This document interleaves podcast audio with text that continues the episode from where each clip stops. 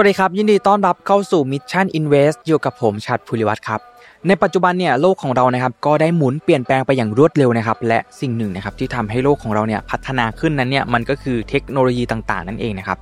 ปฏิเสธไม่ได้เลยนะครับว่าเหล่าสตาร์ทอัพที่เกิดขึ้นใหม่มากมายนั้นเนี่ยได้นำพาเทคโนโลยีต่างๆเนี่ยเข้ามามีส่วนช่วยให้โลกของเราเนี่ยมีสิ่งอำนวยความสะดวกมากมาย เพิ่มมากขึ้นนั่นเองนะครับมนุษย์เราเนี่ยก็ใช้ชีวิตได้ง่ายขึ้น ไม่ว่าจะเป็นสมาร์ทโฟนนะครับ แอปพลิเคชันต่างๆนะครับระบบสื่อสาร อินเทอร์เน็ต รถยนต์ไฟฟ้า รถไฟฟ้าแล้วก็มีอื่นๆอีกมากมายเลยนะครับ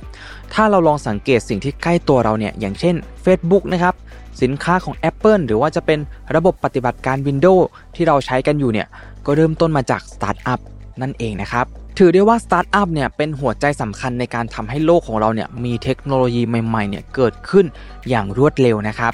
แต่หลายๆคนครับก็คงจะคิดว่า ถ้าตัวเราเองเนี่ยต้องไปทำสตาร์ทอัพเนี่ยมันต้องเป็นเรื่องยากแน่ๆเลย คงทำไม่ไหว คนที่ทำได้เนี่ยต้องมีความเก่งในระดับหนึ่งเลย มีประสบการณ์ที่แน่น หรือมีความเชี่ยวชาญทางด้าน tech ใช่ไหมครับ ว่าแต่มันจะใช่อย่างที่เราคิดไหม ใน EP นี้ครับ ใครที่สนใจเรื่องสตาร์ทอัพเรื่องการทำธุรกิจ อยากเป็นนายตัวเองนะครับอยากเป็นเจ้าของกิจการ EP นี้ห้ามพลาดเลยนะครับวันนี้ครับได้รับเกียรติจากคุณอ้อมวัชราพรดอนแสง Founder and CEO Code Kiss มาเป็นผู้เชี่ยวชาญให้ความรู้กับเราในวันนี้ครับ Mission Invest Your Money Your Future เตรียมรับปรับแผน เรื่องการเงินการลงทุนเพื่อวันนี้และอนาคต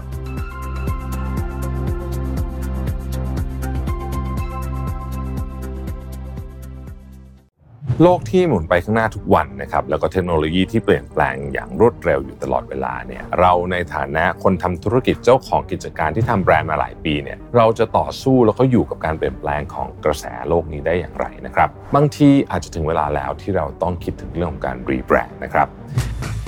กับคอร์สเรียนสดแบบ On-site Rebranding for Entrepreneurs สร้างโอกาสใหม่ให้แบรนด์เดิมสำหรับคนทำธุรกิจนะครับรุ่นนี้เป็นรุ่นที่ 3 แล้ว กับเนื้อหาฉบับอัปเดตล่าสุดถ่ายทอดจากประสบการณ์ตรงของการรีแบรนด์สีจันของผม ที่ทั้งคัดทั้งเคี่ยวจนได้องค์ความรู้สุดเข้มข้นนะครับสามารถสมัครและอ่านรายละเอียดเพิ่มเติมได้แล้ววันนี้ที่เว็บไซต์ mission to the moon co หรือ line oa at mission to the moon แล้วพบกันนะครับ สวัสดีครับคุณอ้อม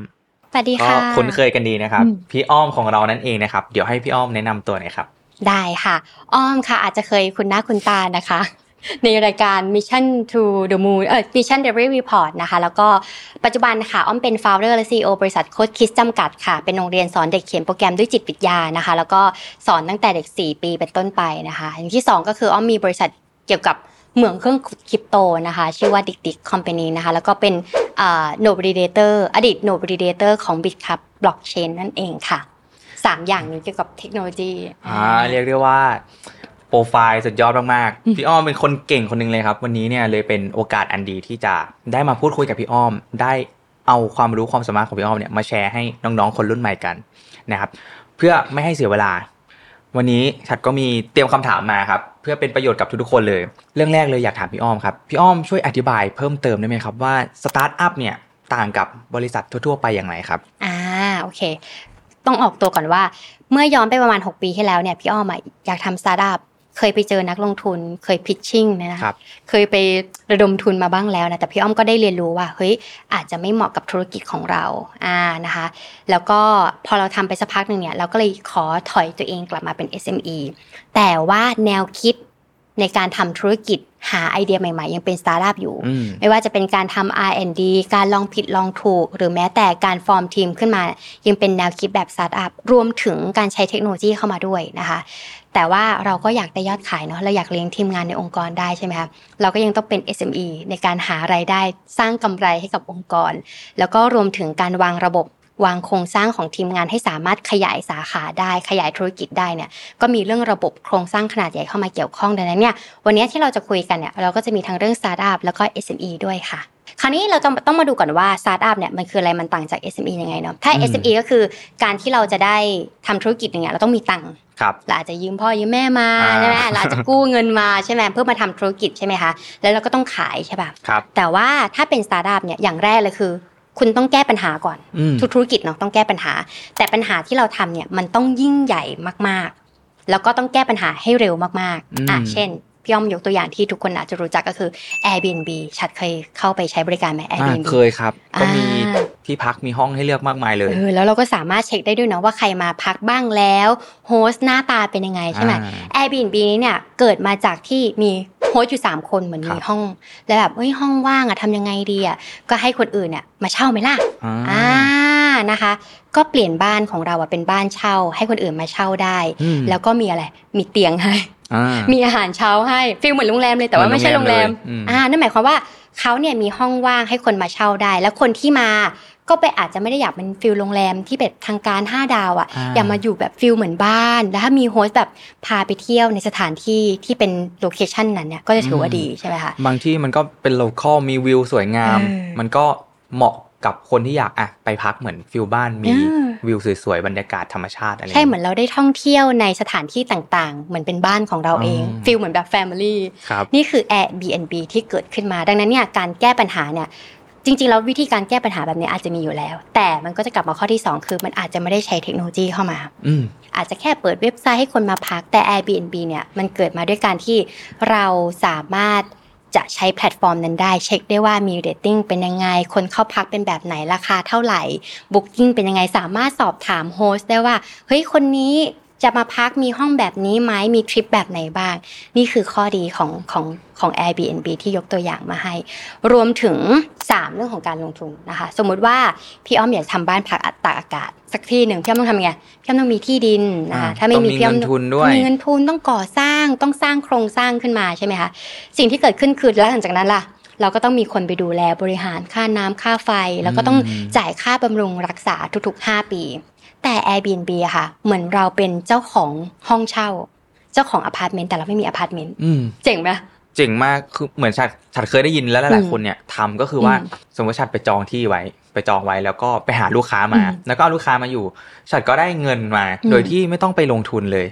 เออฉันเห็นโมเดลนี้เยอะมากเลย เป็นแบบนี้ใช่ไหมครับ ใช่ค่ะ มันคือวินวินก็คือสำหรับคนที่มีบ้านเช่า แต่ไม่มีคนพัก แล้วเราจะหาลูกค้ายังไงในขณะเดียวกัน บางคนที่อยากพัก แต่ก็รู้สึกว่ามันไม่ปลอดภัยที่ต้องหาเองไม่มีรีวิว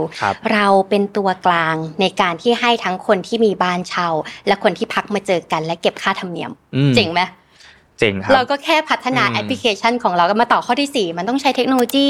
ต้องใช้แอปพลิเคชันต่างๆ เพื่อให้คนสามารถเข้าถึงได้มีการ operate มีการให้เรตติ้งรวมถึงมีเรื่องการจ่ายบัตรเครดิตต่างๆ ด้วย แล้วก็ข้อสุดท้ายข้อที่ 5 และธุรกิจเนี่ยมันต้องใหญ่มากพอ ที่มันจะดึงเม็ดเงินเข้ามาด้วยนะอ่าสมมติว่าพี่อ้อมอยากจะทำบ้านพักตากอากาศประมาณ 10 ล้าน 10 ที่ทั่วโลกเป็นไงใช้เงินเยอะเหมือนกันนะต้องใช้คนเยอะเหมือนกันนะ แต่ว่าเราก็จะแก้ปัญหาด้วยการที่เรามีแพลตฟอร์มใช่ไหมเราสร้างแพลตฟอร์มขึ้นมาแล้วให้คนเช่ากับคนพักมาอยู่ด้วยกัน แล้วถ้าเกิดเราจะขยายล่ะ จากชนบทเมืองประเทศหลาย ๆ ประเทศทำยังไงดี เราต้องมีเงินทุนค่ะ ดังนั้นถ้าเรามีไอเดียแต่เงินเราไม่พอทำยังไง เราไปหานักลงทุนค่ะ และนักลงทุนที่ fit in เหมือนกับเรา มี passion เหมือนเราเห็นโอกาสในการทำธุรกิจอย่างเรา เขาก็จะให้เงินเราไปลงทุน แล้วก็อยู่ที่ข้อตกลงว่าจะเป็นยังไง นี่คือความต่างระหว่างสตาร์ทอัพกับ SME แต่อีกอันนึงก็คือในช่วงแรกของการทำธุรกิจเนี่ยด้วยความที่มันขยายไปเร็วใช่ไหมมันอาจจะไม่ได้กำไร ดังนั้นเนี่ยมันต้อง drive ด้วย passion ความเชื่อโอกาสธุรกิจ Data ที่จะโน้มน้าวนักลงทุนมาให้อยากลงทุนกับเราได้ค่ะต้องต้องมีความอดทนสูงด้วย อดทน อดทน อดทน ครับ สรุปสั้นๆว่าสมมติเพื่อนๆเนี่ยหรือน้องๆเนี่ยอยากจะทำธุรกิจอยากจะทำสตาร์ทอัพเนี่ยอาจจะเริ่มจาก มองดูปัญหารอบตัวก่อนว่า โอเค วันนี้เนี่ยสมมติเราขับรถเนี่ยเราเจอปัญหาอะไรไหมหรือว่าเราดำเนินชีวิตไปปกติเนี่ยมันมีอะไรที่เป็นปัญหาไหมแล้วเราเอาปัญหานั้นลองมาคิดต่อว่ามันจะเป็นธุรกิจได้หรือไม่นั่นเองใช่ไหมครับใช่ค่ะอืมโอเคดีเลยครับ มาคำถามข้อต่อไปเลย คือคนรุ่นใหม่เดี๋ยวนี้ครับพี่อ้อมมีความมุ่งมั่นมากที่อยากจะเป็นเจ้าของธุรกิจอยากเป็นอ่านายตัวเอง ไม่ว่าจะเป็นอ่า first jobber หรือคนที่ทำงานมาสักพักหนึ่งแล้วเนี่ยก็เริ่มเอ๊ะฉันไม่อยากทำงานประจำและอยากมีธุรกิจของตัวเอง แต่เขาอาจจะยังขาดประสบการณ์หรือว่าความมั่นใจ เพราะว่าเขาทำงานประจำมาอย่างเดียว บางคนเนี่ยอาจจะได้เปรียบนะครับ เพราะว่าทำบริษัทหนึ่งแต่ว่าเขาทำหลายตำแหน่งหลายโลเขาก็จะมีประสบการณ์ แต่บางคนเนี่ยอาจจะเข้าไปทำบริษัทนี้แล้วอาจจะได้ทำแค่ตำแหน่งเดียวหรือ 2ตำแหน่งอาจจะยังประสบการณ์ไม่เยอะ พี่อ้อมจะ มีคำแนะนํำยังไงบ้างครับจากประสบการณ์ในการทำงานของเรา เราก็จะเห็นว่าบางคนที่อยากทำธุรกิจ แต่ไม่เคยผ่านงานในองค์กรมาเลยอะเขาจะเขาจะมีการตัดสินใจที่รวดเร็วอืมแต่เขาอาจจะบริหารทีมไม่ได้อืมในช่วงแรกนะพอครับทำธุรกิจแล้วอาจจะเป็นแบบการตัดสินใจได้ ง่ายขึ้น แต่ครับพอเราเริ่มมีทีมอาจจะบริหารไม่ได้นะคะอืมเพราะเนี่ยหรือบางคนที่แบบอยู่ในองค์กรมากๆ อยากจะทำธุรกิจเนี่ยก็ไปต่อไม่ได้เพราะอาจจะไม่ได้มีเงินทุนโอกาสหรือว่าใด ๆ เอ่ยแต่ว่าพี่อ้อมก็จะเริ่มจากศูนย์ให้เลยเผื่อสำหรับคนที่ชมในตอนนี้ อาจจะอยากเริ่มจากศูนย์เลยทำยังไงดี ย้อนกลับไปเลยค่ะ ถ้าพี่อ้อมแนะนำนะก่อนอายุ 20 หรือจบมหาลัยทำงานให้เยอะที่สุดเท่าที่จะมากได้อืมถ้าสามารถเริ่มได้ตั้งแต่อายุ 15 ถือว่าดี ครับเช่นไปรับจะรับจ้างทุกอย่างทำงานฟรีแลนซ์แบบ1 2 3 4จ็อบไปเลยนะคะเพราะว่าอะไรหนึ่งเขายังไม่มีภาระอืมมากขนาดนั้นสองเขามีเวลาครับสามเขาอายุน้อยเขาสามารถลองผิดลองถูกได้ คนไทยเป็นคนที่ให้โอกาสคนค่ะครับพอเห็นคนผิดพลาดสักนิดนึงอายุน้อยไม่เป็นไรหยวนหยวนๆอืมน้องเขายังน้อยอยู่ยังทำได้อยู่ แต่ถ้าเราเคยเจอคนที่แบบผิดพลาดตอนอายุ40อย่างเงี้ย อายุต้องมาขโอ้นาดโดนี้นแล้วโดนด่ายับโดนเลยนะครับโดนเยอะดังนั้นเนี่ยสำหรับถ้าอยากจะลองผิดลองถูกอะอายุน้อยลองไปเลยค่ะเขายังเขายังมีโอกาสที่จะลองผิดลองถูกได้นะคะอืมและในขณะเดียวกันสองที่พี่อ้อมอยากจะแนะนำคือ ต้องเรียนมหาลัยอืมให้จบนะคะหลายคนอาจจะบอกว่าใบเซอร์เนี่ยอาจจะไม่ได้เป็นตัววัดความสำเร็จมากใช่ไหมคะแต่สำหรับพี่อ้อมเนี่ยการเข้ามหาลัยมันคือการสอนเรื่อง soft skill หรือว่า social skill อย่างหนึ่งนะอื มันฝึกให้เรารู้จักความรับผิดชอบ เพราะมหาลัยเนี่ยอยู่จะจบได้ก็ต่อเมื่ออยู่ต้องเข้าเรียน มีคะแนนสอบแล้วก็ต้องทำโปรเจกต์จบใช่ไหมถ้าทำสี่อย่างนี้ไม่ได้ก็ไม่จบมหาลัยนะก็ต้องมีความรับผิดชอบแล้วอาจารย์จะโทรตามไหมเธอมาส่งงานด้วยอาจารย์โทรตามไหมอาจารย์ไม่โทรตามนะเราจะต้องมีความรับผิดชอบของตัวเอง ในการครับจัดการหน้าที่ของตัวเอง มันฝึกเรื่องของความรับผิดชอบค่ะสองมันฝึกในเรื่องของสังคม มันมีทั้งเพื่อนที่เราอยากเจอ เพื่อนที่เราไม่อยากเจอ ครูที่เราอยากเรียนและครูที่เราไม่อยากเรียนอืมแต่ใช่เราครับต้องอยู่ให้ได้อืมเราต้องอยู่ให้เป็น มันจะฝึกเรื่องนี้เรื่องการเข้าสังคมความรับผิดชอบ และมาต่อข้อที่สามเข้าไปทำงานในองค์กรก่อน ไม่ว่าจะเป็นองค์กรที่ใหญ่มากๆ หรือองค์กรเล็ก จะบอกว่ามันต่างกันตรงที่ถ้าองค์กรเล็กจะทำทุกอย่างเลยอืมถ้าฉันลองไปทำงานในองค์กรเล็ก จะเป็นตั้งแต่เซลล์แอดมินถ่ายเอกสารทำทุกอย่างเป็น one แบบคือ one stop ถามว่าดีไหมดีนะดีนะชเพราะว่าชอบเรานคจะบได้ลองผิดลองถูกใช่เราเยได้อะประแยะสบการณ์หลายอย่าง ได้ประสบการณ์หลายอย่าง เราทั้งคุยกับ messenger คุยกับอืมเซลล์คุยกับบัญชี คุยกับผู้บริหารทำทุกอย่าง รู้ว่าแต่ละคนมี character ยังไงอืมหน้าที่ที่เขาทำยังไง ตั้งแต่ครับต้นน้ำจนถึงปลายน้ำพี่ว่าดีอืมจแต่จริงๆความอ่าความคุ้มค่าหรือว่าประสบการณ์ที่เราจะได้รับเนี่ยจริง ๆ ถ้าเราประเมินว่าเออเราทำงานเนี้ยบริษัทเนี้ยมันต้องทำหลายอย่างอืมมันคุ้มค่าไหมให้ลองประเมินที่ตัวเงินดูอะอืมตัวเงินคุ้มค่าไหมถ้าตัวเงินคุ้มค่าก็โอเค แต่ถ้าตัวเงินรู้สึกยังไม่คุ้มค่ามาดูที่ตัวงานอืมตัวงานเราเนี่ย ได้ประสบการณ์เยอะไหมอืมถ้าได้ประสบการณ์เยอะได้ประสบการณ์หลายอย่าง skill หลายอย่าง ผมว่ามันคุ้มค่าแหละ คุ้มนะ เพราะว่าบางทีถ้าสมมติเราอยากเป็นเซลล์ที่เก่ง ถ้าเราไปทำงานในองค์กรใหญ่อะเราอาจจะไม่รู้ว่าเราจะได้ขึ้นตำแหน่งเมื่อไหร่ เพราะว่าอืมคนที่อยู่มาก่อนเราเขาอยู่มาห้าปีแล้วอืมครับวัดด้วย KPI วัดด้วยผลใช่ไหมมันก็จะ challenge ยาก แต่ครับพี่อ้อมอาจจะชอบทำงานในองค์กรเล็กอืมพอได้ลองทุกอย่างเพราะอะไร เราอยากเป็นเจ้าของกิจการอ่าเราต้องลองทุกอย่างเราไม่ได้อยากเป็นตำแหน่งเซลล์ไปตลอดชีวิตใช่ไหม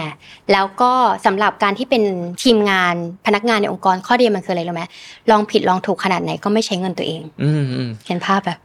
ถ้าเมื่อไหร่ก็ตามเราเป็นเจ้าของกิจการอะการยิงแอดโฆษณาสักสองหมื่นน่ะนั่นคือทุนแล้วนะอืมแต่การที่เราไปทำงานในองค์กรเนี่ยสิ่งเหล่านี้เจ้านายเขาจ่ายให้แล้วอืมลองผิดลองถูกครัไปบเถอะเจ้านายเขาไม่หักเงินเดือนเราหรอก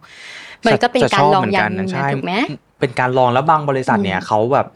ปล่อยอิสระนะ คือถ้าคุณจะทำผิดพลาดเนี่ยเขาก็ไม่ลงโทษ ก็ถือว่าเราได้ลองอย่างเต็มที่อืมยกตัวอย่างก็ได้อย่างอย่างชัดเองเนี่ยเข้ามาทำงาน Mission ปีแรก อันนี้ก็ปีที่สี่แล้วเนาะปีแรกเนี่ยเข้ามาในตำแหน่ง sound engineer ดูแลพอดแคสต์ทั้งหมด เข้ามาวันแรกได้ตัดวิดีโอ วันแรกเลยวันแรกรับคือน้องได้ตัดวิดีโอเลยอืมตอนนั้นได้ตัดอ่า productive show ของพี่แท็บอ่าต่อมาก็มาดูแลเสียง เสร็จแล้วเนี่ยเราก็ชื่นชอบเรื่องการลงทุนอืมตอนนี้มาทำรายการการเงินนะครับทุกคนอ๋อเห็นไหมว่าเราเข้ามาเนี่ยเราได้เรียนรู้หลายอย่างอ่า แล้วเราไม่เคยเขียนสคริปต์มาก่อนเราก็ต้องมาเขียนอืมสคริปต์มีทักษะในการเขียนเพิ่มมากอืมขึ้น อย่างเงี้ยครับฉันมองว่ามันเป็น skill ที่ดีมากแล้วได้ทดลอง โดยที่เราไม่ต้องรู้สึก ไม่ต้องกลัวว่าเอ๊ะมันจะผิดพลาด ใช่เออฉันชอบมากเพราะเจ้านายเขาแบกรับให้เราแล้วขอบเจ้านายทำให้เราแล้ว ขอบคุณพี่แท็บเลยนะขอบคุณบอสด้วยนะคะ ที่ให้โอกาสอ้อมเหมือนกันนะคะ แล้วก็มาถึงข้อต่อมาคือเราอยากจะเป็นเจ้าของแล้วอะสมมติว่าชาแบบผมอยากจะเป็นเจ้าของกิจการแล้วครับพี่อ้อมทำยังไงดี ต้องมีเงินก่อน อืม อันนี้สำคัญสำคัญ อ่า ต้องมีเงินถามว่าอ้าวไหนบอกว่าทำธุรกิจแล้วไม่ต้องมีทุนก็ได้นี่ มันต้องมีทุนค่ะทุกคน โดยเฉพาะตอนที่พี่อ้อมเนี่ยมาทำโค้ดคิสเมื่อย้อนไปประมาณหกเกือบเจ็ดปีที่แล้วเนี่ยอืมกว่าพี่อ้อมจะตัดสินใจมาทำโค้ดคิดเนี่ยพี่อ้อมต้องมีเก็บเงินเก็บอะในการที่ดูแลตัวเองอะหกเดือนนะอืม นั่นหมายความว่าเราควรจะต้องทำงานประจำไปด้วย แล้วทำในสิ่งที่เราอยากทำด้วยสองอย่าง ในเวลาเดียวกัน มันครับอาจจะเหนื่อยค่ะพูดตรงๆ แต่เราต้องทำเพราะว่าเราจะได้มีเงินทุก ๆ เดือนในการหล่อเลี้ยงเรา ขนาดพี่อ้อมนะมีเงินสำรองหกเดือนนะ ยังไม่พอเลยนะอืมเพราะพอพี่อ้อมทำงานสองอย่างพร้อมกันพี่อ้อมรู้ว่าวิไม่ไหวอะนี่ก็ full time นี่ก็ full time มันไม่ไหว เราอยากจะผลักดันทางด้าน Code Kids ให้ไปต่ออืมแล้วก็เลยลาออกจากงานมา แต่หกเดือนไม่พอเพราะอะไรอืมรู้ไหม วันที่เราทำงานในองค์กรทำสองอย่างพร้อมกันนะเจ้านายอาจจ่ายค่าโทรศัพท์ให้เราอืมครับค่ากินเจ้านายเป็นคนจ่าย ค่าเดินทางเบิกเบิได้กหมดได้อืมทุกอย่างนะคะ แต่หลายคนบอกว่าอะถ้าเปิดบริษัทเองก็เบิกได้สิแต่ถ้าคุณยังไม่มีรายได้ ยังไม่มีลูกค้าเข้าก็ยังถือว่ารายได้เป็นศูนย์นะเราอะจะต้องใช้เงินหกเดือนนั้นน่ะอืมนี่ก็คือเครียดมากแบกรับต้นทุนไป อืมมันเหมือนว่าเงินที่เราเคยมีได้ทุกเดือนมันหายไปมันในขณะเดียวกันก็ลดลงเออธุรกิจมันก็ต้องรันต่อช่วงแรกพี่อ้อมแทบไม่เอาเงินเดือนเลย เอาแค่ค่าใช้จ่ายในการบริหารบริษัทให้ได้ทำทุกอย่างเหมือนกันนะตั้งแต่เอ่อทำคอนเทนต์เขียนคอนเทนต์อืมทำกราฟิกเขียนเว็บขึ้นมาเองทำเรื่อง UX UI design ส่งให้ทีม dev แล้วก็ลองเขียนเว็บคร่าวๆขึ้นมา เขียนคอนเทนต์ลงคอนเทนต์ในเว็บไซต์ เป็นเซลล์ด้วยนะอ่าช่วงแรกๆถ้าใครมาเรียนกับ Code Kids นะจะรู้ว่าเดี๋ยวอ้อมติดต่อทีมงานให้นะซึ่งทีมงานก็คืออ้อมเองนะคะ สิ้นเดือนเราต้องปิดงบบัญชีใช่ไหมต้องส่งทำทั้ง invoice ก็ต้องใบเสนอราคาทำบัญชีด้วย invoice ใบเสร็จนะคะเอ่อ flow account เราก็ทำเองหมดเลย เพื่อครับส่งปึกอันนั้นน่ะให้กับทางผู้ตรวจสอบบัญชี ผู้ตรวจสอบบัญชีอีกทีหนึ่งคือทำทุกอย่างในร่างเดียว พี่ทำอย่างนั้นนะเป็นปีนะกว่าพี่จะรับพนักงานคนที่สองเข้ามา การที่รับพนักงานคนที่สองเข้ามา เรารู้ตั้งแต่ต้นน้ำจนถึงปลายน้ำแล้วว่าเซลล์ทำหน้าที่ยังไงโอเปอเรชันเป็นยังไงออกแบบคลาสยังไงอืมดีลสถานที่เป็นแบบไหนเบรกเป็นยังไงเด็กคนไหนแพ้อาหารไม่แพ้อาหาร เราเข้าใจ insight ของลูกค้า เราเข้าใจ market ทุกอย่างปัญหาทุกอย่าง เราเลยสามารถทำของได้ออกมาได้เยอะอืมหน้าที่ต่อไปก็คือเราแค่เราจะจ้างใครเช่นเราก็จ้างบัญชีเข้ามาเพิ่ม เพื่อทำเรื่องเอกสารออกไปเราจ้างทีม branding ขึ้นมาทำ graphic design ทำ branding ขึ้นมา จ้างออกไป แต่อะไรที่เราทำได้เราก็ยังทำอยู่โดยเฉพาะเรื่องเงินอ่าเพื่อลดลดคอร์สด้วยลดคอสอืมลดคอสอันนี้นะครับด้วยก็ใครที่อยากเป็นเจ้าของธุรกิจอืมที่พี่อ้อมพูดเมื่อกี้น่าจะเห็นภาพอืมกันมากแล้วนะครับ ก็ทำใจไว้เลยนะครับว่าต้องเหนื่อยช่วแรกเนี่ยต้องเหนื่อยมากอืๆมต้องเหนื่อยต้องเหนื่อยทีนี้ถามต่อครับพี่อ้อม อย่างพี่อ้อมเนี่ยมีเงินสำรองเก็บไว้หกเดือนอืมอันนี้ผมถามแทนหลายๆคนแล้วกัน เพราะว่าผมคิดว่าหลายๆคนน่าจะเป็นอืมอย่างเช่นบางคนเนี่ยเขาอาจจะ ยังมีหนี้สินอยู่หรือว่าอืมอาจจะยังไม่มีเงินสำรองไว้อย่างเงี้ย แล้วเขามีแผนธุรกิจ เขาอยากจะไปกู้เงินเพื่อมาทำธุรกิจอย่างเงี้ยครับพี่อ้อมมีคำแนะนำยังไงบ้าง สมมติว่ากู้มันมีหลายทางครับเช่นเราไปหาคนคนหนึ่งที่เขาอาจจะเป็นนักลงทุนอืมแต่ตอนนี้นักลงทุนอะก็ เขาก็มี learning ด้วยเหมือนกันนะกับสตาร์ทอัพหลายอืมๆปีใช่ไหมเขาก็จะบอกว่าธุรกิจ you run มาประมาณไหน ถ้าเราไม่ run เลยเราอาจจะต้องพิสูจน์ตัวเองอืมก็ยากนิดนึงอืมก็ยากนิดนึงเราต้องพิสูจน์ตัวเองว่าสิ่งที่เราทำอะมันดีมันใช่ เราถึงจะสามารถไปหาเงินกับนักลงทุนได้กับสองถ้าเราต้องกู้เงินธนาคาร เราต้องมี asset back อืมสินทรัพย์ที่จะค้ำประกันอืมนะคะ กับสามกู้ที่บ้าน กู้ที่บ้านก็จะมี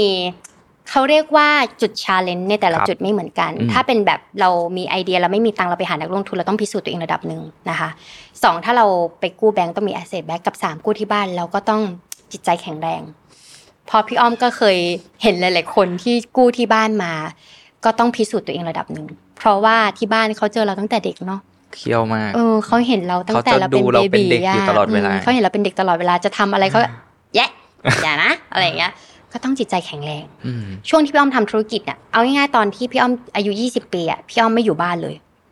ต้องบอกก่อนว่าที่บ้านพี่อ้อมเนี่ยพ่อแม่ก็ไม่ได้เป็นคนทำธุรกิจนะจบแค่ป .4 ด้วยซ้ำอืมแต่ว่าเขายังรักเราเขาก็เป็นห่วงเรา แต่สิ่งที่อ้อมทำคือแบบแบบทุบหม้อข้าวตัวเอง แต่ไม่ใช่วิธีที่ดีนะคะ ต้องดูด้วยแต่ละคนอาจจะไม่เหมือนกันนะพี่อ้อมก็ตัดสินใจออกจากบ้านแต่อายุยี่สิบออกจากบ้านในที่นี้ไม่ได้หนีออกจากบ้านนะ ขอมาทำงานในเมืองกรุง เพราะบ้านอยู่แถวสารยาไงขอมาทำงานที่สีลม แชร์ห้องพักกับเพื่อน แชร์ห้องพักกับพนักงาน เพื่อให้เราได้มีเวลามากขึ้นในการเดินทางและทำงานอืมเมื่อไหร่เหนื่อยก็กลับมาบ้านครับแต่ถ้าเกิดที่บ้านเขาเป็นห่วงเรามากจนเกินไป เราก็อาจจะอยู่ไม่ได้ไงอืมเออเราก็ต้องออกมาอะไรเงี้ยนี่ก็แบบอาจจะแชร์อีกมุมหนึ่งด้วยเหมือนกันถือว่าเป็นมุมมองที่ดีมากๆ ครับเผื่อหลายคนอาจจะได้ เอาไปปรับใช้กับตัวเองครับ ทีนี้ครับพี่อ้อมคือผมเห็นโครงการหนึ่งของพี่อ้อมเนี่ยที่ชื่อว่า Startup Kids Camp ซึ่งเป็นการสอนสตาร์ทอัพสำหรับน้องๆที่อายุน้อยมากๆ ก็เลยน่าสนใจมากๆ แล้วฉัดก็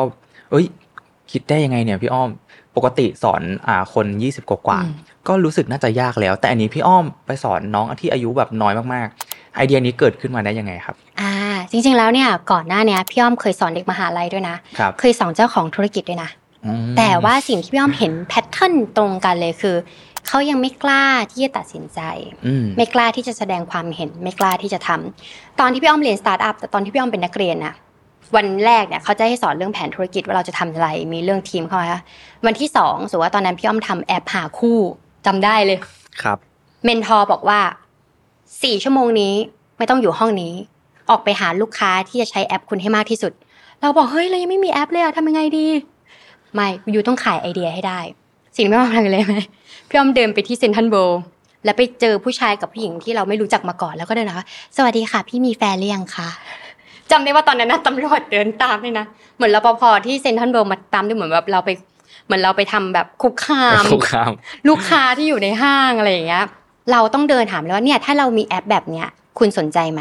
คุณมีแฟนหรือยัง คุณต้องการที่จะมีแฟนหรือเปล่า ช่วงนี้คุณสนใจใครเป็นพิเศษไหม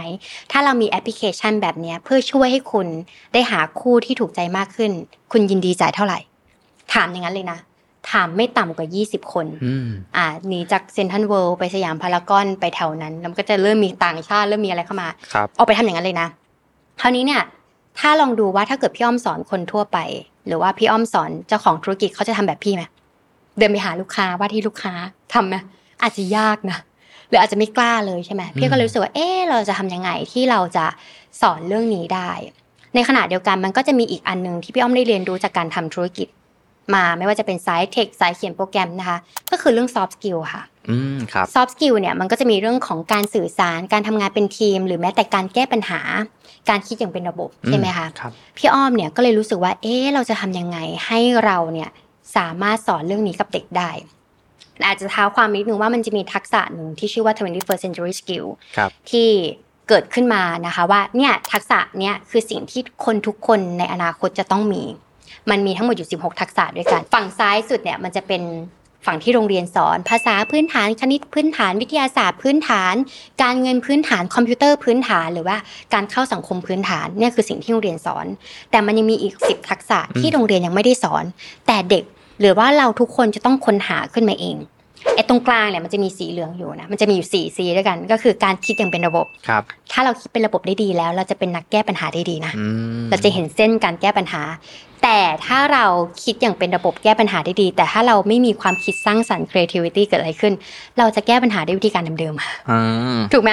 แต่ถ้าเราอ่าเป็นนักคิดเป็นระบบได้ดีแล้วแก้ปัญหาได้ดีแล้ว มีความคิดสร้างสรรค์มีแผนสองสามสี่แล้ว แต่เราสื่อสารไม่เป็นทำไงเราแก้ปัญหาคนเดียว แต่ถ้าเราเป็นนักสื่อสารที่ดีหุ้ยฉันต้องแก้แผนแบบนี้วิธีการแบบนี้ แต่เราไม่ collaboration คือทำงานเป็นทีมไม่ได้เกิดอะไรขึ้น one man show เห็นไหม เด็กต้องเรียนไหมผู้ใหญ่ ผู้ใหญ่ต้องมีนะคะ มันก็เลยมาต่อข้อฝั่งอีกหกทักษะคือฝั่งขวาสุดนะคะเขาก็เลยบอกว่าเนี่ยถ้าคุณมีหกทักษะแรกที่โรงเรียนแล้วนะ และมีสี่ทักษะตรงกลางนะ มันจะมีอีกก้อนหลังที่ ถ้าคุณมีเนี่ยคุณจะเป็นคนที่มีคุณภาพมากๆเลย เป็นคนที่หายาก ข้อแรกเลยคือ ความสงสัยใคร่รู้ curiosity ตุ่ม ต่อมเอ๊ะเหมือนสตาร์ทอัพเลยเฮ้ยถ้าเราแก้ปัญหาเรื่องนี้มันจะเป็นยังไงนะ ถ้าเราทำเราทำแบบนี้จะเป็นแบบไหนนะ มาต่อข้อที่สอง initiative เริ่มทำหรือยัง ถ้าเรามีต่อมเอ๊ะแต่เราไม่ลงมือทำคืออะไรคะเป็นไอเดีย แต่ไม่ไม่ได้ I do ไม่เกิดอะไรขึ้น ไม่ได้เกิดอะไรขึ้น และถ้าเกิดเราแก้ปัญหาแล้วแล้วเราไม่มีอะไร ความอึดถึกและอดทน grit เนาะ persistent ถ้าเราไม่มีเรื่องนี้สิ่งที่เกิดขึ้นคืออะไร เราก็จะใจฝ่อง่ายทำก็ไม่นาน อืมตอนที่พี่อ้อมเริ่มทำสตาร์ทอัพแรกๆเนี่ยจนกลายมาเป็น SME นะ partner พี่บอกว่าทำยังไงก็ได้อ้อม อ้อมต้องอึดถึกอดทนที่สุดจนกว่าคู่แข่งจะไม่มีเลย เพราะณตอนนั้นน่ะเราช่วยกันทำตลาดสร้างแบรนด์ แต่ในวันที่คู่แข่งไปต่อไม่ได้อะลูกค้ายังต้องการอยู่ไหมลูกค้าต้องการอยู่นะ แล้วเขาจะไปหาใครมาหาเราช่วงที่ Code Kids ช่วงสถานการณ์โควิดเนี่ยหลายสถาบัน coding อะปิดตัวไปเยอะมาก แต่ Code Kids เป็นเจ้าเดียวณตอนนั้นนะคะ ณตอนนั้นเลยที่ทำทั้งคลาสออนไลน์ ขายหนังสือ เราขายได้เป็นหลักล้านอะณตอนนั้นนะแล้วก็เราทำคลาสออนไลน์ เราก็เลยกวาดลูกค้าทั้งหมดที่อยากเรียนเขียนโค้ดแต่สถาบันปิดไปมาหาเรา แต่ตอนเนี้ยมันก็ต้องมีข้อต่อมาเลยคืออ่าการปรับตัว ถ้าสมมติพี่อ้อมยังมีความอึดถึกอดทน แต่พี่อ้อมไม่ปรับตัวไงฉันจะทำแบบนี้ ฉันจะทำฉันจะทำขายคอร์สออนไลน์เท่านั้นฉันจะไม่ทำแคมป์ฉันจะไม่ทำเลยก็ยากเหมือนกัน แล้วก็สองข้อสุดท้ายก็เลยสำคัญคือเรื่องของ leadership ครับในวันที่ธุรกิจเราเริ่มโตแล้วซาบหลาย ๆ ที่เริ่มมีคนเก่งมาทำงานแล้ว เราต้องมีความเป็นผู้นำค่ะ เพื่อที่เราต้องไม่ต้องไปลงมือในการแก้ปัญหา แต่มีคนอื่นแก้ปัญหาให้เรา แต่เราต้องมีศาสตร์และศิลป์ในวาการทศิลเจรป์จาในการพูดคุเจยรจาการสื่อสารเพราะอะไรในบริษัทเรามีแต่คนเก่ง แต่คนเก่งทำงานด้วยกันเป็นยังไงมันก็จะมีคนเก่งเก่งเก่งแล้วเก่งเนาะเราจะต้องมีวาทศิลป์ในการสื่อสารในการที่ทำให้เขาทำงานให้เรา แล้วข้อสุดท้ายก็คือ การขยายแบรนด์ ขยายตลาดไปทั่วโลก ถ้าเราจะขยายแค่เมืองไทยก็ไม่ได้หรอกเราต้องขยายต่างประเทศ นี่คือ 21st century skill 16 ทักษะที่ทุกคนจะต้องมีพูดมาถึงขนาดนี้ เออแล้วเราจะสอนเรื่องนี้ให้กับเด็กยังไงอะชัดใช่ไหมเราก็ต้องคิดว่าอืมเราจะสอนเรื่องนี้กับเด็กยังไงดีนะอ๋อเราจะต้องสอนเรื่องสตาร์ทอัพอืมสอนให้เด็กทำธุรกิจครับสตาร์ทอัพตรงนี้ เพราะว่าถ้าสมมติว่าพี่อ้อมจะสอนเรื่องการเงินให้กับเด็กใช่ไหมชัดสิ่งที่อ้อมต้องทำคือเอ่อจะต้องอ่าหนูอยากได้อะไรเป้าหมายของหนูคืออะไรเป้าหมายของหขนูองเล่นของเล่น passion มาและเกิดโลแล้วบอกเออ Roblox มาและและต่อมาคือเรามีเงินเท่าไหร่ เราได้ค่าขนมเท่าไหร่ แล้วเราจ่ายเท่าไหร่ อ่าค่าใช้จ่ายต่อเดือนเท่าไหร่ต่อวันเท่าไหร่ทำติดต่อกันสามเดือนหนูจะได้ Roblox หรือเปล่าอืมการ์ด Roblox หรือเปล่าแล้วหนูจะได้ของเล่นไหมแล้วถ้าเกิดเด็กทำจะเป็นยังไงจะมีสักกี่คนที่ทำได้ มันต้องใช้ระยะเวลาเนาะแล้วการที่เราอืมไปยัดเยียดข้อมูลหรือไปยัดอืมเยียดให้น้องทำแบบนี้สิแบบนี้สิอะอืมน้องเขาไม่รับอยู่แล้ว ยิ่งอืมไม่ใช่เด็กก็ตามคนที่ อายุเยอะคนที่อืมโตขึ้นมาอืมเราไปบอกเขาว่าทำแบบนี้สิอืมธุรกิจต้องทำแบบนี้อืมการเงินต้องวางแผนแบบนี้ เขาก็ไม่ทำถ้าเขาไม่รู้สึกอินใช่ไม่รู้สึกว่าเขาอยากทำใช่เพราะฉะนั้นสิ่งที่ดีเลยคือต้องให้เขาคิดเองแล้วก็เอ้ยน่าลองทำนะใช่แล้วก็ลงมือทำเองใช่ไหมครับค่ะคราวนี้เป็นเด็กเนี่ย เราก็อาจจะสอนเรื่องนี้ทำยังไงดีนะให้เด็กเข้าใจเรื่องนี้ เราต้องมีการสร้างเรื่องขึ้นมาค่ะ storytelling ว่าเนี่ยหนูเราถ้าเราเป็นเจ้าของธุรกิจนะ เรากำลังทำโดรนตัวหนึ่งขึ้นมา แล้วเราอยากจะให้โดรนของเราเนี่ยขายไปทั่วประเทศ ถ้าเราเป็นเจ้าของกิจการเนี่ยเราจะเริ่มจากอะไรดีอืมเราจะต้องมีใครบ้างในทีมแล้วถ้าเกิดพี่อ้อมเนี่ยให้เงิน 1 ล้านบาท หนูจะสามารถบริหารเงิน 1 ล้านบาทนี้ภายในกี่ปี และ 1 ปีจะเหลือเงินเท่าไหร่ เป็นการ role play จำลองสถานการณ์ขึ้นมาเพื่อให้เด็กรู้สึกว่า อ๋อ ถ้าเขาทำแบบนี้จะเกิดอะไรขึ้น ดังนั้นเนี่ยตัวซาดัมเนี่ยมันเลยได้ทั้งหมดอืม16 ทักษะนี้ ในระยะเวลาอันสั้นภายในแค่ 2 วันเขาก็จะได้เข้าใจได้เนี่ยค่ะอืมถือว่าเป็นแคมป์ที่น่าสนใจอืมมากๆ เดี๋ยวใครสนใจก็เดี๋ยวติดต่อพี่อ้อมหลังได้ไมค์ค่ะโอเคครับ ทีนี้ครับชัดถามต่อเลยละกันแล้ว จากประสบการณ์ที่พี่อ้อมเนี่ยได้คลุกคลีกับวงการสตาร์ทอัพเนาะแล้วก็วงการธุรกิจอย่างเงี้ยครับ อยากจะถามว่า แล้วเหล่านักลงทุนเนี่ยเขามีปัจจัยหรือว่าเขาตัดสินใจยังไง เพื่อที่จะเลือกลงทุนกับบริษัทนี้อ่าจริงๆนักลงทุนเขามีหลายสไตล์นะ เช่นนักลงทุนสาย passion เงินเริ่มมีแล้วแต่ว่าชอบไอเดียแบบเนี้ยเอาเงินไปเลย พี่ไม่อยากได้อะไร พี่อยากให้ธุรกิจเนี้ยมันเกิดมีแบบที่หนึ่งอืมแบบที่สองก็คือเน้นเงินครับอ่าถ้าพี่ลงเงินไปแล้ว พี่จะได้กลับมาเท่าไหร่ภายในกี่ปีอ่าเขาคุยกันอย่างนี้ตั้งแต่ต้นเลยนะแล้วก็เขาต้องเห็นโอกาสธุรกิจของเราที่มันจะสามารถขยายตลาดได้ และสามารถเห็นรีเทิร์นเกิดขึ้นมาได้ หรือนักลงทุนที่ 3 อาจจะแบบเฮ้ยเราเขามีธุรกิจอยู่แล้ว แล้วเขาอยากจะขยายตลาดมา target นี้ เขาก็แค่มาร่วมลงทุนกับเรา เพื่อให้เมิดธุรกิจทำธุรกิจร่วมกันและเกิดขึ้น แต่ที่เห็นแล้วก็ทั้งอยู่ในเวทีสตาร์ทอัพแล้วก็เห็นนักลงทุนหลาย ๆ คนที่ที่พี่ลองไปปรึกษาเนี่ย สิ่งที่เขาพูดเหมือนกันเลยคือทีมอืมทีมนี่แหละ จะเป็นตัววัดว่าธุรกิจจะรอดหรือเปล่า เช่น founder อะลองแค่เวลาเรา pitching บนเวทีอะครับ VC หรือว่านักลงทุนก็เริ่ม search ชื่อใน Google แล้วนะว่าคุณเป็นใคร มีข่าวเสียไหมเออมีข่าวเสียไหมดิจิตอลฟูดพิ้นเป็นยังไงใน Facebook โพสต์อะไรบ้าง มีข่าวที่ไม่ดีหรือเปล่า ประสบการณ์ทำงานเคยอะไรมาก่อนแล้ว แล้วเนี่ยแล้วลิงอินมันก็สามารถเช็คได้เนอะเออเคยทำอะไรมาบ้างไหมมีประสบการณ์ทางด้านนี้มาบ้างไหมอะไรอย่างเงี้ยค่ะและต่อมาที่เขาจะมองเลยคือ ในทีมของเราอะมีผู้เชี่ยวชาญทางด้านนั้นไหม สมมุติ พี่อ้อมอยากจะทำแอป สอนเด็กเขียนโปรแกรมด้วยใช้ระบบ AI ครับอ่าแล้วก็จะสเกลทั่วโลกเลย พี่อ้อมก็จะแบบบอกนักลงทุนว่าเป็นแบบนี้ สิ่งที่นักลงทุนจะต้องสังเกตเลยคือ ในทีมอะมีคนจบเขียนโปรแกรมหรือเปล่าอืมสองในทีมเนี่ยมีคนมาสาย AI หรือเปล่า Data หรือเปล่าอืมในทีมมีทีมเดฟในเขียนแอปพลิเคชันหรือเปล่าครับถ้าสมมติพี่อ้อมไปพิชชิ่งคนเดียวเขาแบบอืมไอเดียดีนะแต่ไม่มีทีมน่าจะยากเหมือนกัน อันเนี้ยเขาก็ต้องเช็คด้วยเหมือนกันว่าทีมเนี่ยจะเป็นแบบนี้ได้ไหม และสิ่งที่พี่ก็เห็นหลายคนว่าบางทีสตาร์ทอัพเนี่ยมันอาจจะขาดทุนในช่วงแรก แต่นักลงทุนก็จะมองแล้วว่า founder มี passion มากพอหรือเปล่า อืม เพราะว่าก็ต้องยืนระยะให้ยาวนาน ใช่ founder มีเขาเรียกว่า eye contact สายตามี passion มากพอไหม เพราะต่อให้เขาเงินหมดไปแล้วครับแต่ passion ยังอยู่เขายังทำงานต่อได้เขาจะลุยต่อได้เขาก็จะลุยต่อได้นั้นเนี่ยนักลงทุนก็จะมองตรงนี้แหละ เรื่องทีมอะสำคัญพี่อ้อมถามหลายคนเลยว่าเนี่ยทำไมถึงเลือกทีมนี้เพราะอะไร อืม เพราะว่าทีมเห็นจากโปรไฟล์แล้วเห็นจากประสบการณ์ของทีมมันแล้วเนี่ย พี่คิดว่าเขารอดอืมแต่พี่ไม่รู้ว่าเขาจะรอดหรือเปล่านะแต่พี่คิดว่าทีมน่าจะทำให้เขารอดอืมทำให้บริษัทครับนี้รอดอืมจากที่ฟังมาเมื่อกี้ก็กลับไปที่เรื่องของคนเรื่องของอืม soft skill อีกแล้วใช่คือตัวผู้นำเองเนี่ยก็ต้องมีทักษะในการเจรจาอืมโน้มน้าวอืมสมมติทีมเราใจฝ่อ บริษัทเรายังไม่มีกำไร ไม่มีรายได้อืมหัวหน้าทีมเนี่ยก็ต้องพาทีมไปอืมต่อให้ได้ ก็ต้องสร้างกำลังใจให้ได้ใช่ก็ต้องเป็นคนเป็นเสาหลักที่จะพาธุรกิจเดินต่อไปให้ได้ ใช่อะเพราะฉะนั้น soft skill สำคัญมากจริงมาก พี่ก็จะบอกว่าไม่ว่าต่อให้พี่อ้อมจะสอนเปิดโรงเรียนสอนเด็กเขียนโปรแกรมใช่ไหมอืมแต่ soft skill สำคัญที่สุดอืมและพอมันเป็น skill เนาะเป็นทักษะมันต้องสะสมและฝึกฝนมันมีเวลาของมัน เราต้องทำต่อเนื่อง มันจะไม่เหมือน hard skill นะ อาจจะว่าเรียนหนึ่งชั่วโมงอาจจะได้เขียนเกมคร่าวๆ แต่ soft skill มันเป็นสิ่งที่เราจะต้องฝึกฝนโดยตลอดอะไรอย่างเงี้ยดังนั้นเนี่ยใครที่มี soft skill ได้ดี มีความเป็น leadership มีการสื่อสารที่ดีแก้ปัญหาได้ทำงานเป็นทีมได้ คุณจะเป็นคนที่หายากมากๆในอนาคตครับอืมอืมทีนี้ถามต่อครับพี่อ้อม อย่างอะสมมติบางคนแล้วกันมีแผนธุรกิจและ จะไปพิชชิ่งอย่างเงี้ยอืมเขาต้องเตรียมตัวยังไงบ้าง อาจจะมีอะไรที่นักลงทุนเนี่ยจะต้องถามแน่ๆ ผมคิดว่าต้องเป็นเรื่องตัวเลขแน่ๆที่ต้องถามชัวร์อืมอืมๆแล้วทีเนี้ยคนที่ไปพิชชิ่งอะเขาต้องเตรียมตัวความพร้อมมากน้อยแค่ไหนครับ เป็นคำถามที่ดีมากนะคะ จริง ๆแล้วเนี่ยในเขาจะเขาจะชอบพูดคำว่าผิดเด็กอืมก็คือ pitching deck ใช่แบบแบบสไลด์ในการ pitching ใช่ไหมครับเราจะต้องมี keyword เหล่านี้ประมาณ 10 ข้อเนี้ยในหัวของเรานะอืมถ้า search ใน Google เนี่ยมันจะขึ้นเลยว่า pitch deck ของบริษัทไหนบ้าง อย่างแรกอ่าเขาจะถามเลยว่าปัญหาที่มันมีอยู่อะคืออะไร และสิ่งที่สองก็คือ solution ที่คุณจะแก้ปัญหานั้นนะคืออะไรสามคือ target เป็นใครครับใครเป็นคนซื้อออืมสี่ก็คือ market size ขนาดไหนอืมสมมติว่าเราบอกว่า Market Size เราแบบมูลค่าร้อยล้านบาท ถ้าเราเริ่มตั้งแต่ตรงนี้เนี่ย เราจะสามารถเป็นกี่เปอร์เซ็นต์ของร้อยล้านนี้อืมนะคะจนไปถึงในฝั่งของโซลูชันอาจจะเป็น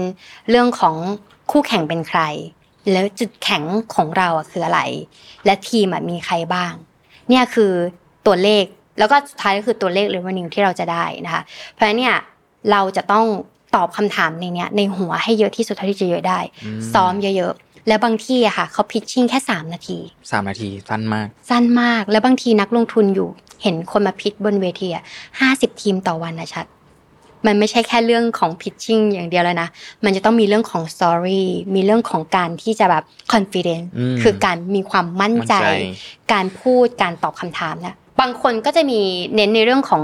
พิชพิชชิ่งคร่าวๆนำเสนอคร่าวๆ แต่เอาคำถามบางคำถามเป็นการถามตอบ เพราะฉะนั้นเนี่ยสำหรับพี่อ้อมน่ะไอ้สิบข้อ pitch deck เนี่ยมันเลยสำคัญอืมมากที่เราต้องซ้อมในหัวตลอดเวลา แล้วเราต้องซ้อมยังไง ให้เราสามารถอธิบายธุรกิจของเราได้ภายในแค่ 3 นาที มันมีบางคำที่เขาพูดอยู่เหมือนกันนะว่า pitch elevator pitch บนลิฟต์อืมเราไปเจอนักลงทุนบนลิฟต์แต่ว่าเราไปเจอบอสในลิฟต์บอสคะ อ่าเรามีธุรกิจนี้ครับเราต้องพูดยังไงให้เข้าใจแค่ลิฟต์ตั้งแต่ชั้นนี้จนถึงชั้นนี้ลงเคมายเห็นในหนังอ่าในหนังใช่หนึ่งนาทีเราจะสามารถอธิบายธุรกิจของเรายังไง ให้เขาแบบอยากติดต่อกับเรา เพราะบางทีนักลงทุนเขาไม่ได้ว่างอืมมาก ๆขนาดนั้นนะคะครับอืมโอ้ถือว่าเป็นสิ่งที่ดีมากๆเลยหวังว่าทุกคนน่าจะได้ประโยชน์เอาตรงนี้อืมไปปรับใช้กันได้นะครับอะสุดท้ายแล้วครับพี่อ้อมอยากให้พี่อ้อมฝากอะไรถึงอะคุณพ่อคุณแม่หรือว่า คนรุ่นใหม่ที่อืมอยากจะทำสตาร์ทอัพอยากจะทำธุรกิจ พี่อ้อมมีอะไรอยากฝาก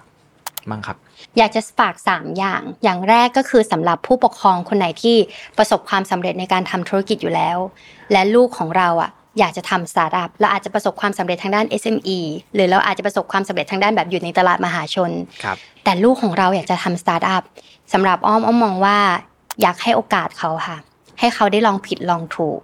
เพราะว่าเราประสบความสำเร็จมาแล้วในอดีตอืมวิธีการเดิมๆที่เราเคยทำมา อาจจะไม่ได้วัดว่าลูกเราทำไม่ได้อืมเทรนด์มันเปลี่ยนไปแล้ว เทคโนโลยีมันมาแล้ว เราต้องมีคลื่นลูกใหม่ และให้อืมโอกาสคลื่นลูกใหม่เขาได้ปรับตัวนะคะ หรือถ้าเกิดอยากจะช่วยเขาเนี่ยอะอาจจะช่วยในเรื่องของกำลังใจค่ะ เราเคยผ่านจุดนั้นมาก่อนเนาะแต่ว่าสำคัญคนมากให้กำลังใจลูกว่าไม่ว่าอะไรจะเกิดขึ้นที่บ้านพร้อม เป็นพื้นที่ที่ปลอดภัยให้ลูกเสมอ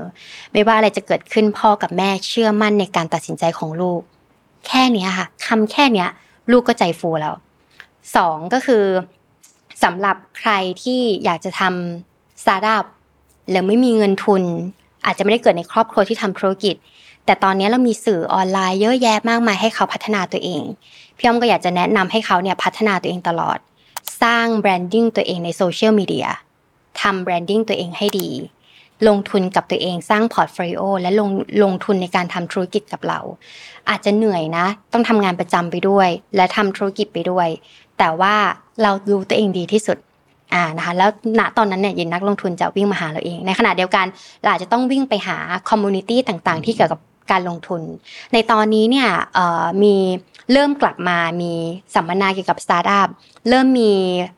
บริษัทหลายบริษัทที่ให้ความรู้เกี่ยวกับสตาร์ทอัพมี community มีสังคมที่จะมา join ร่วมกันได้ เอาตัวเองเข้าไปค่ะ อย่าอยู่ในกล่องสี่เหลี่ยมๆของอืมเรานะคะครับแล้วก็ข้อที่ 3 คือสำหรับใครที่ไม่ได้ทำธุรกิจ ถ้าเรารู้ว่าคนใกล้ตัวของเราทำสตาร์ทอัพให้กำลังใจเขาค่ะ ถ้าเรารู้ว่ามีคนมาพูดเรื่องสตาร์ทอัพให้กำลังใจเขา เพราะว่าเราอาจจะไม่ได้เป็นลูกค้าของเขาหรอกถูกไหมอืมเราอาจจะไม่ได้ซื้อของของเขาหรอกครับ แต่ว่าถ้าคนไทยอะไม่ได้อุดหนุนกันเองแล้วใครจะมาอุดหนุนล่ะลองดูใช่ครับต่างประเทศทำไมธุรกิจเขาเติบโตมากๆ เพราะว่าคนในประเทศเขาเนี่ยอุดหนุนกัน ต่อให้ใช้แล้วเนี่ยก็คอมเมนต์ด้วยวิธีการที่สร้างสรรค์ เราต้องการพื้นที่ที่จะช่วยผลักดันสตาร์ทอัพรุ่นใหม่มากๆ ดังนั้นเนี่ยถ้าเรารู้ว่าคนใกล้ตัวทำสตาร์ทอัพอยู่ คุณไม่ต้องไปทับถมเขาหรอกค่ะอืมแค่เขาต้องดูแลตัวเอง ดูแลกิจการหารายได้เขาก็เหนื่อยมากพอแล้วแต่สิ่งที่อยากจะเชิญชวนให้ทำคือให้กำลังใจเขาอืมเป็นกำลังใจให้ส่งใจให้พร้อมที่จะ support แค่นี้ค่ะเขาก็ไปต่อได้ บางทีคำพูดของเราอาจจะไม่ต้องลงทุนอะไรก็ได้นะอาจจะไม่ต้องซื้อสินค้าก็ได้นะแต่มีคำพูดที่ให้กำลังใจเขาแค่นี้ก็ดีมากแล้วค่ะ อืมเป็นสิ่งที่สำคัญมากอืมๆโอเคครับ ก็ ก่อนจากกันไปอยากให้พี่อ้อมฝากทุกๆคนหน่อยครับ ว่าอืมถ้าจะติดตามพี่อ้อมหรือว่าอ่าสนใจแคมป์สตาร์ทอัพเนี่ยติดตามทางไหนได้บ้างครับ ค่ะ ก็จริงๆแล้วเนี่ยของ CodeKids ก็จะมีแคมป์ทั้งสตาร์ทอัพแล้วก็เทคเสเนียนะคะจะการสตาร์ทอัพเนี่ยเป็นการจำลองให้น้องๆทำธุรกิจนะคะ ก็รับตั้งแต่อายุ 10 ปีเป็นต้นไปสูงสุดตอนนี้ก็คืออายุ 18 ปีแล้วนะคะ ในขณะเดียวกันเราก็จะมีแคมป์เทคเสเนียเป็นการจำลองอาชีพทั้งหมด 6 สายงานของการเรียนเขียนโปรแกรม ให้น้องได้ค้นหาตัวเองก่อนก่อนที่จะไป เจอในโลกแห่งความเป็นจริงนะคะสำหรับใครที่สนใจเนี่ยก็สามารถติดต่อที่ Code Kids ได้เลยค่ะ ครับวันนี้ก็ต้องขอขอบคุณพี่อ้อมมากๆเลยนะครับ มีโอกาสเดี๋ยว ไว้เชิญพี่อ้อมมาใหม่นะครับ ได้ค่ะขอบคุณมากๆครับค่ะ สวัสดีค่ะ สวัสดีครับ วันนี้ก็น่าจะเป็นเนื้อหาที่มีประโยชน์แล้วก็ inspire ให้น้องๆได้หลายคนเลยนะครับ รวมทั้งตัวผมเองด้วย ซึ่งถ้าใครมีความฝันอยากทำสตาร์ทอัพนะครับเพื่อเปลี่ยนแปลงโลกใบนี้เนี่ยให้ดีขึ้น หรืออยากจะเป็นเจ้าของกิจการเจ้าของธุรกิจอะไรสักอย่างเนี่ยเริ่มวางแผนลงมือได้เลยครับ ผมเชื่อว่าทุกคนเนี่ยทำได้แน่ ๆ วันนี้เนี่ยต้องขอขอบคุณคุณอ้อม วัชรพรดอนแสง Founder and CEO Code Kiss อย่างมากเลยนะครับ ที่มาให้ความรู้และแรงบันดาลใจดีๆ ในวันนี้ครับก่อนจากกันไปครับ ถ้าชอบคลิปนี้เนี่ยก็กดไลค์กดแชร์ กดติดตามรายการ Mission Invest ด้วยนะครับ แล้วพบกันใหม่สำหรับวันนี้ขอบคุณและสวัสดีครับ Mission Invest Your Money Your Future เตรียมรับปรับแผน เรื่องการเงินการลงทุนเพื่อวันนี้และอนาคต